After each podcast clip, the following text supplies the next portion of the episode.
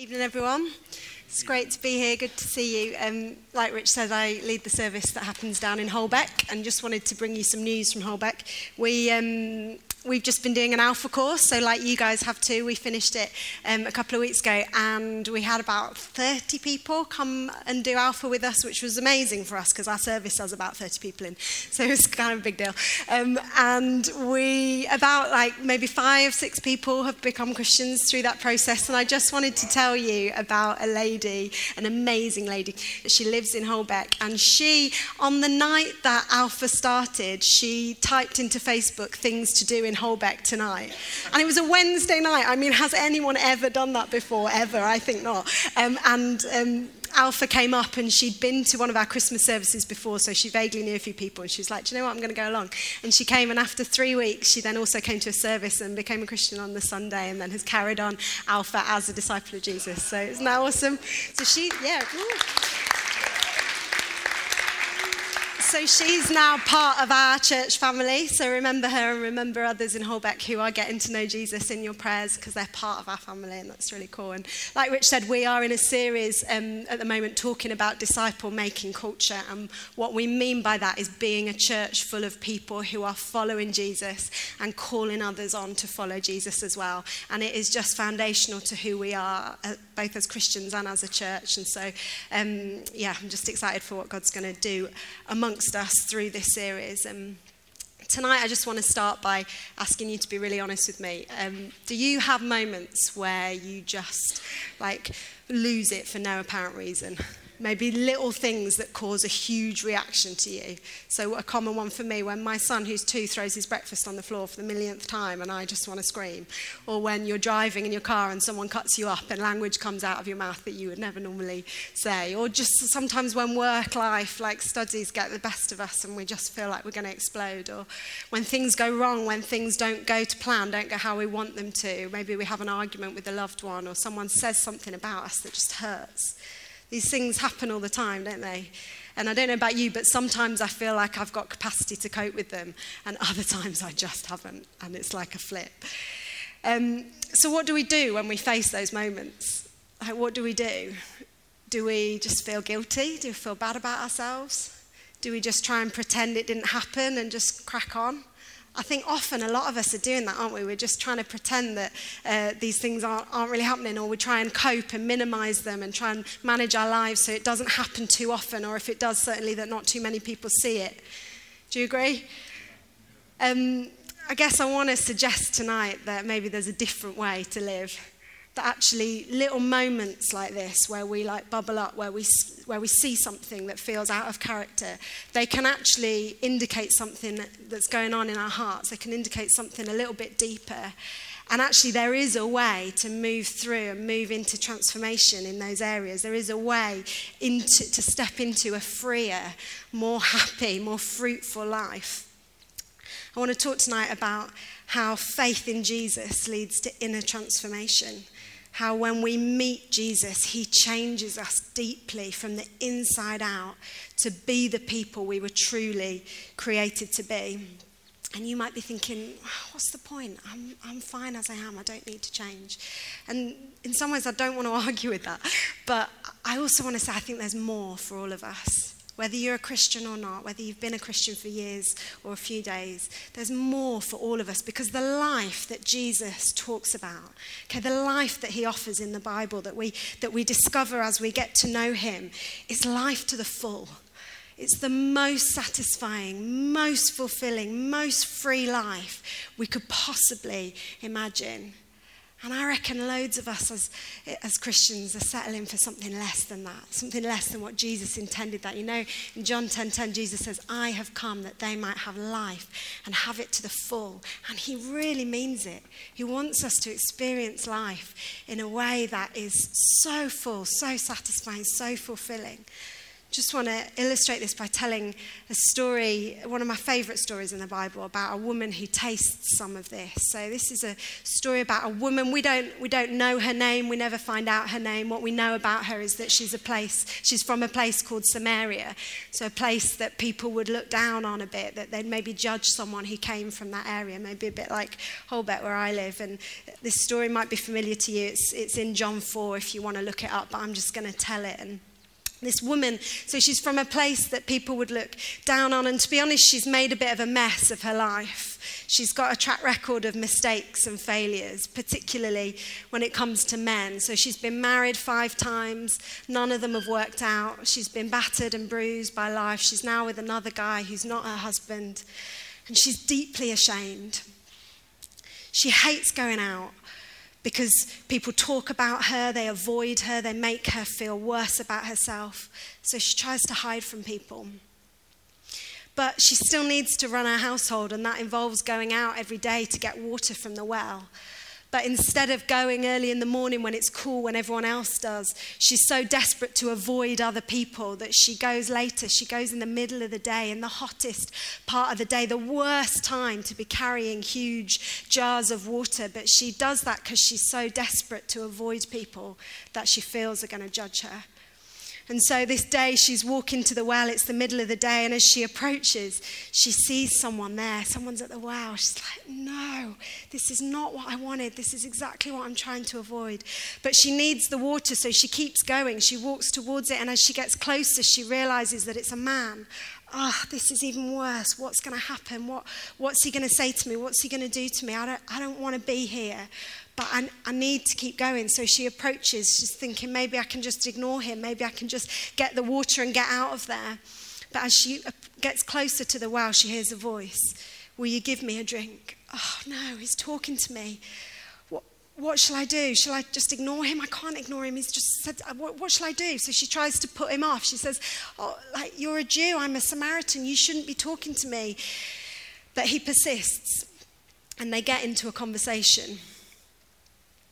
And it's not the conversation she was expecting.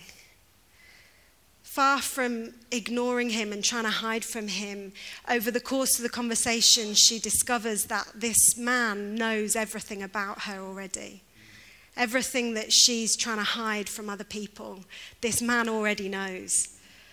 But strangely, that doesn't make her feel worse. It doesn't make her want to shrink and cry in shame. Because despite knowing everything about her, he seems to accept her.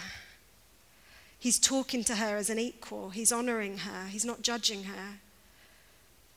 Not only that, but he offers her something. He offers her water that will satisfy, that will mean she'll never thirst again. And he's not talking about water from the well to drink. He's talking about something more than that. He's talking about living water, new life inside of her, a fresh start, healing, restoration, peace. And she wants it. In fact, she's desperate for it. And so this conversation, rather than making her feel worse, has completely changed her life, to the point that she leaves the well running back to find people, people that she was trying to avoid. She runs right up to them and says, you need to come and meet this man. You need to come and meet this man. He knows everything I've ever done. Come and speak to him. Do you see that transformation? She came in the middle of the day, desperate to avoid people.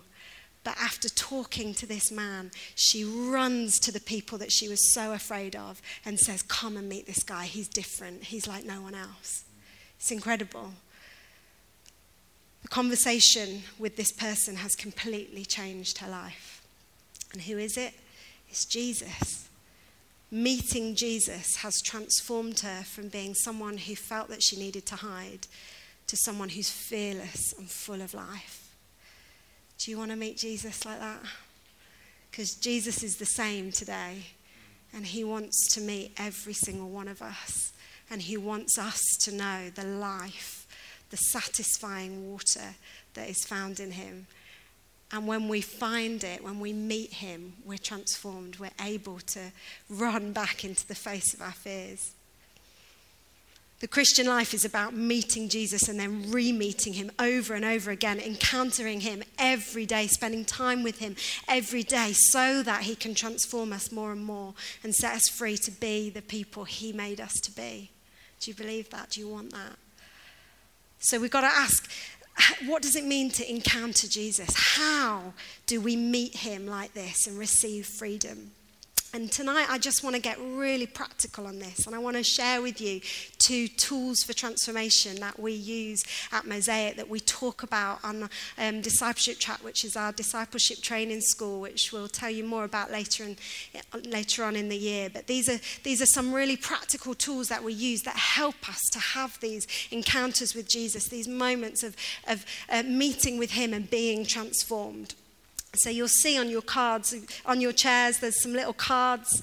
Um, these are for you to take home. These are the two tools that we're going to look at tonight. And um, the first one, the circle, is called the Change Circle. Then on the other side, there's another one called Step In, Step Out. But I just, as I say, want to get so practical and teach you these things because it's Jesus that transforms our lives. But we have a part to play in recognizing what he's doing and partner with him, partnering with him, responding to what he's doing. And I just want to encourage you that as we do this, wow, we we can step into a life that goes beyond what we're currently experiencing and what we could even currently imagine, like this woman. So remember at the beginning we said, what do we do when we lose it in a moment? What do we do when something causes us to just pop over the edge, to bubble up and explode? What do we do when, like the woman in the story, we recognize something like shame or fear is rife in our lives? It's stopping us being who we truly are. Well, one option is to feel bad. One option is to ignore it. But a better option is to bring it to Jesus, because only Jesus can transform us, but he really can. And he wants to transform us in the big things and the little things. And he wants to use every moment of our lives to bring us closer to him and reveal more of the truth about him and the truth about who he says we are. And so when we when we uh, experience one of these moments, it can be not something to ignore, but something to actually bring to Jesus. And so super practically, just pick up your card, the, the circle we're going to talk about first. Uh, this is a tool, the Change Circle, that helps us when we spot one of these moments. And it gives us a bit of a process to bring it to Jesus. So it starts with the green arrow, the recognize arrow. And this is the moment that we realize maybe we've overreacted to something. Maybe we've done something we know is wrong. Maybe we've just acknowledged something difficult is going on in our lives. And like I said, it's so easy to just move on and ignore it. But we need to pay attention and to recognize it as an opportunity to meet Jesus and be transformed. So take a moment to recognize, oh, there's frustration and anger in my heart here. I'm experiencing shame. Just whatever it is, just bring it up and try to get to what's really going on in your heart. So why did I react like this? What am I thinking and believing here? So for me, silly example of my toddler throwing his breakfast on the floor. On one level, there's frustration because I've got to clean it up and I spend my life cleaning up food from the floor. I've got to clean his clothes, I've got to change him, and I've only just got him dressed, and that's just going to take another twenty minutes of our day. But but on a deeper level, there's also frustration because I don't know how to change this behavior. He does this every time we have a meal. He chucks it. What am I going to do? I can't control him. This is scary for me. I like to be in control. My fear of not being good enough as a parent, if this is what he's like about fe- about food, what else is going to, what, how, when else is he going to kick off? What's it going to be like as he grows up? I don't know how to parent this child. You know, fear of me not being good enough as a parent starts bubbling up to the surface. So it's important just to recognize what's going on. And then the second arrow, respond emotionally. So it's important to give yourself permission to express how you feel. Jesus was an emotionally healthy person. He expressed a full range of emotions. He wasn't afraid of his emotion. He didn't try and suppress it, but also he wasn't ruled by it. So it's important that we don't just dismiss our feelings as untrustworthy or irrelevant. The goal here is to express our emotion to God in a way that's honest, but means that we don't have to be ruled by it. So I encourage you just to express where you've been hurt, express disappointment that you felt towards God or towards other people. I was walking um, this Change Circle through with a person recently who noticed a really strong reaction to someone in her family. And as, and as she had this opportunity to start speaking about how she felt in this moment, it became very clear that the, the real issue was a deeper hurt that was going on. But it was only as she spoke out how she felt about this surface issue that she was able to come, become aware of this thing. And it was that that, that really, um, that she was able to bring to a place of transformation and, and able to use to bring reconciliation in the relationship. So just speaking out our emotions helps us to understand what's really going on. And, and if we find this difficult, which so many of us do, then reading through the Psalms is just so helpful here, because the Psalms, a big book of the Bible, it uses, they, the, the psalmists use really emotional um language so often to talk about a whole range of different situations, things that have happened, things that are going on with different people, feelings about how, how they're feeling towards God. And they give us a great model for expressing our emotions in a healthy way. So maybe just try and read through the Psalms until you connect with some words that connect with how you feel, and then use that psalm as a prayer to God to just express how you feel. It's important because unexpressed pain, unexpressed disappointment, unexpressed grief and hurt is not a healthy thing. And it's so easy for us to just tell our hearts to shut it down. But if we do that, it means that we stop feeling other things and we become disconnected with our emotions, and that really affects our relationships with other people and with God. So it's important that we just learn to become healthy in expressing our emotions. And as we express how we feel, it helps us to understand what's really going on, which leads us to the next arrow, which is repent and forgive. So this is where we sort of a getting along the change process with Jesus. So repent means change the way we think, literally turn around in the opposite direction. So we say, God, I'm sorry, I don't want to continue in this way anymore. I don't want anger and frustration. I repent, I turn away from that. And I want you to just imagine your heart like a river, and the water flowing in the river is like the Spirit of God living in us, and it's flowing through, but often in our hearts there's boulders, there's things that get in the way that stop the river running freely. And repentance is just removing these boulders so the river can flow more freely. So repentance is a really joyful thing, because it's moving from getting stuck in our ways, it's moving to living in God's way, and that's the best way for our lives. So repentance is good, and we know, don't we, that our behaviour, our stuff, the stuff that we do comes from what we believe in our hearts. So when we're acting in a way that isn't, doesn't line up to um, how God wants us to, it's because we're believing something that isn't true about him or about ourselves. And so it's not just about repenting of the behaviour, we need to repent about the lie that we're believing. So for me, in that, what might seem like a silly example, but it's a real one for me. For me, with dealing with Um, Sam making a mess, it's saying, God, I don't just repent of the anger that I feel, I repent of not believing that you're in control and believing that I have to be in control instead. I don't want to live like that anymore. I turn away from that and I turn towards the truth. Things that I just find that I regularly need to repent of are things like self-reliance, fear, judgments, unbelief, control, pride, comfort, power, success, recognition. These things are like rocks that can get so easily lodged in our hearts that prevent the river of God's life flowing freely in us. So as well as repentance, we then also need to walk in forgiveness. This is foundational for us as Christians, that we are forgiven people called to forgive others.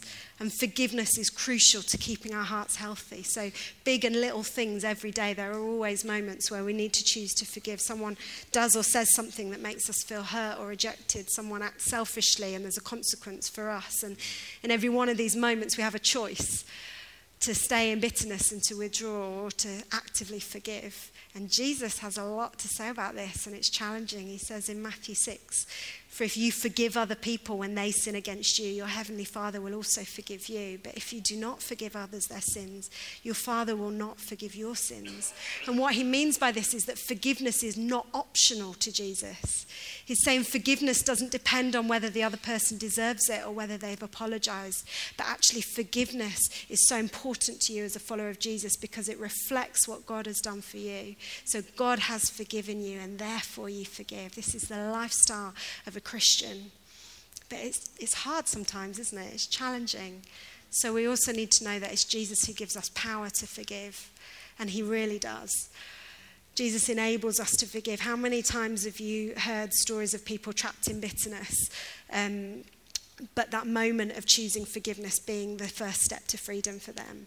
So you might have heard of someone called Corrie ten Boom, who was a Dutch Christian who hid um, Jews in her house in the Second World War, and she was imprisoned by the Nazis and put in a concentration camp, and miraculously she survived. And after she came out of prison, she spent the rest of her life just travelling around preaching the good news of Jesus to people. And she describes a situation where she was preaching in Germany, and she shared about forgiveness. And at the end of the service, one of her captors from the concentration camp came up to her, and she had just spoken on forgiveness, and then this man stands before her who had treated her so atrociously, who'd been part of, uh, who'd contributed to her sister's death, and it, she realises that she has to forgive him, but there's nothing in her that wants to or feels able to. And so she describes the inner battle of saying, Jesus, I, I don't know if I can do this, but if I lift my hand, would you give me the power to forgive? And she describes literally lifting her hand and feeling the power of God move through her and enabling her to forgive.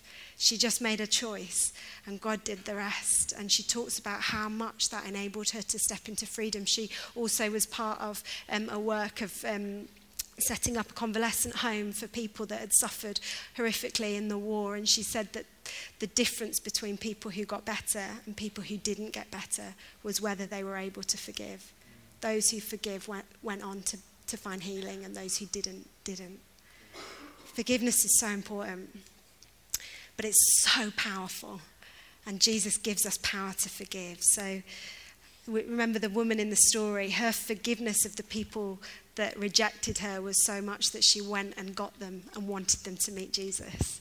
The encounter with Jesus enabled her to forgive those people. So we repent, we receive God's forgiveness for ourselves, and then we forgive others involved in the situation. And then that leads us on to renounce and announce. And maybe these are funny words, but what it means is um, if repentance is um, turning away from believing lies, renounces, renouncing is like exposing the lies and getting rid of them and receiving the truth. So imagine Jesus coming and putting all the lies that you believe in a box and then taking that box away from you. That's renouncing. And then he brings a new box back to you, and this box is full of truth, and he teaches you this truth and enables you to live by it. That's what's going on here. So we say, God, I renounce the lie that you are not in control. I just, like, that has no power over me anymore. I just um, re- re- like receive your freedom from the power that that had over my emotions, over my thoughts, over my actions. And I turn to you. Teach me the truth. Teach me uh, what it means to live in the truth that you are in control. Let me experience the peace that comes as I receive that truth, which takes us to the final arrow, receive and believe. We receive these new truths into our heart by asking the Holy Spirit to heal and fill and transform us. It's the Holy Spirit who teaches us truth and gives us power to live in the truth. Our job is to simply let him into our hearts. So as we've walked around the circle, I know I've done it quickly, obviously in reality it can take a lot longer than that, but as we've walked around the circle, I hope you've seen that we've just bought a normal everyday situation that we could easily ignore. We've brought it to God and said, Jesus, use this as an opportunity to transform me. And as we do that, I just want to urge you guys to just practice this, to get into the habit of doing this in your life, picking up on moments and bringing them to Jesus and seeing what he does, seeing what he reveals about what's going on in your heart, seeing the truth that he teaches you as, as you do this, because I know that it will bring greater freedom. And as we do this as a church, we become set free to be the people that he made us to be and have the impact that he's calling us to in this city. And I talked through the last two arrows quite quickly, and but often it's trickier than it sounds to identify the lies that we've been believing and replace them with truth. And so that's what the second tool is all about. So on the other side of the cards, this is called Step In, Step Out. And as the name suggests, this tool helps us go a bit deeper, to step into what's really going on in our hearts, to identify those lies that we've been believing so that we can step out into greater freedom in the truth. And so we start on the blue side with a presenting issue. So this could be the thing that you noticed as you were going around the change circle in the recognised section. Oh, I've overreacted here. It could be that there's a persistent thought or emotion or behaviour that we just know doesn't line up with what God's got for us, but we're finding it hard to shift, something like anxiety or fear. We just call it out, we bring it up, we present it to God. So for the woman at the well, her presenting issue was shame. So that feeling of I need to hide, I'm not acceptable to others, that's, that's shame. That was what she felt. That was what drove her life and stopped her being who she was really made to be. And then we step in a bit deeper to say, what's really going on? Why do I feel like this? Or why do I do this? What, why do I think in this way? And this might take a bit of time. It might be helpful to talk it through with somebody. It might be helpful to write it out a little bit in a journal, to just process, to ask the Holy Spirit to, to lead us and bring to mind, what's going on here? Why do I think like this? So for the woman in the story, what, why did she feel like she needed to hide? Well, she was ashamed of what she'd done in her life. She, did, she was ashamed of the way she lived. She didn't want to be reminded because she knew how she'd been living was wrong, but for her, she saw no other way. She didn't know how else to be. Why did she live like that? Well, she needed affirmation from men. She was desperate to feel loved and accepted. So then we ask, what are the lies I'm believing about myself? Well, for her, she was believing that she was worthless. She was believing there's nothing acceptable about her. And then what are the lies I'm believing about God? Well, for her, she was believing, well, he's just like the rest. He doesn't love me. He doesn't want to know me. He'll treat me the same as all these other men. And now we've got to the lies of the, at the root of the issue. We can really move into transformation, because do you see, if we try and just um, deal with the presenting issue, God help me not to feel like this, we don't get very far. But when we do the work of unpicking what's really going on, then we position ourselves to receive the truth, and it's the truth that sets us free.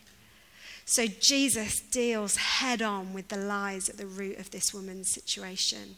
She, he makes it so clear to her that God does love her, that God does know her, that he has time for her, that he wants to speak to her, that he treats her with dignity and respect, that he loves her, that he accepts her.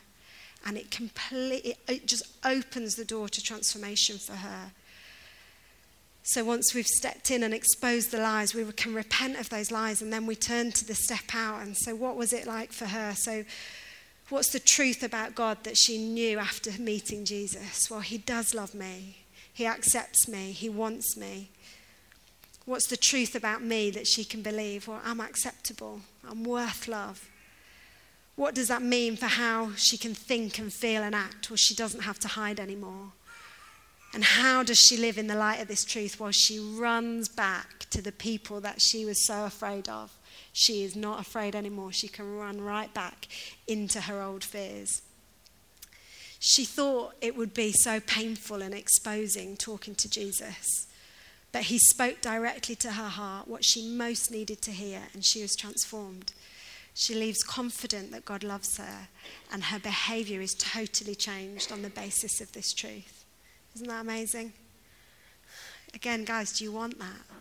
Because it's available to us. Jesus wants us to meet him like this. And I'm sharing these tools with you not to give you extra stuff to do, but because I just, I've seen so much freedom and transformation in my life and in other people's lives as we've worked through these things, and you just use them as a starting point, as an indicator, as a pointer towards Jesus to help us connect with him and encounter him. Because there's more for all of us. Like we said earlier, there is more for all of us of the life that Jesus wants for us. And so I just urge you, don't let these moments pass by without recognizing that there are opportunities to meet with Jesus and be transformed. Recently, I was just talking with a friend about a work situation, and as we were chatting about this thing practically, I realized that I was getting really defensive, and so I just said, oh, can we just pause? I'm re- I can sense this reaction of defensiveness in my heart, and I need to just work out where it's come from. And so we talked through a step-in, step-out process. So defensiveness was my presenting issue.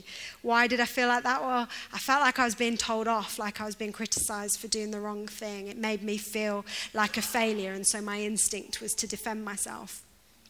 What lie am I believing there? That I'm not good enough, that I'm a failure, that I always get it wrong. What lie am I believing about God? Well, that he's judging me and he will reject me if I fail. Now, I can tell you objectively, I know that's not true.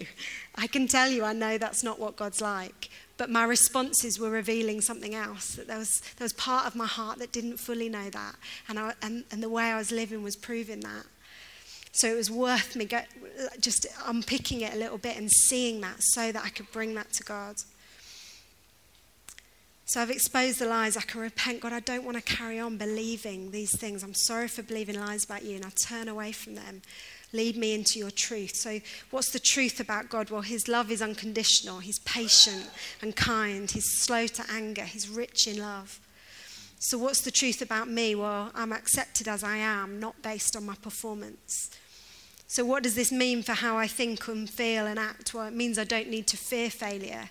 I'm free to be myself, to step out and try new things, but also to make mistakes and to learn from them. And how do I live in the light of this truth? Well, I don't need to defend myself.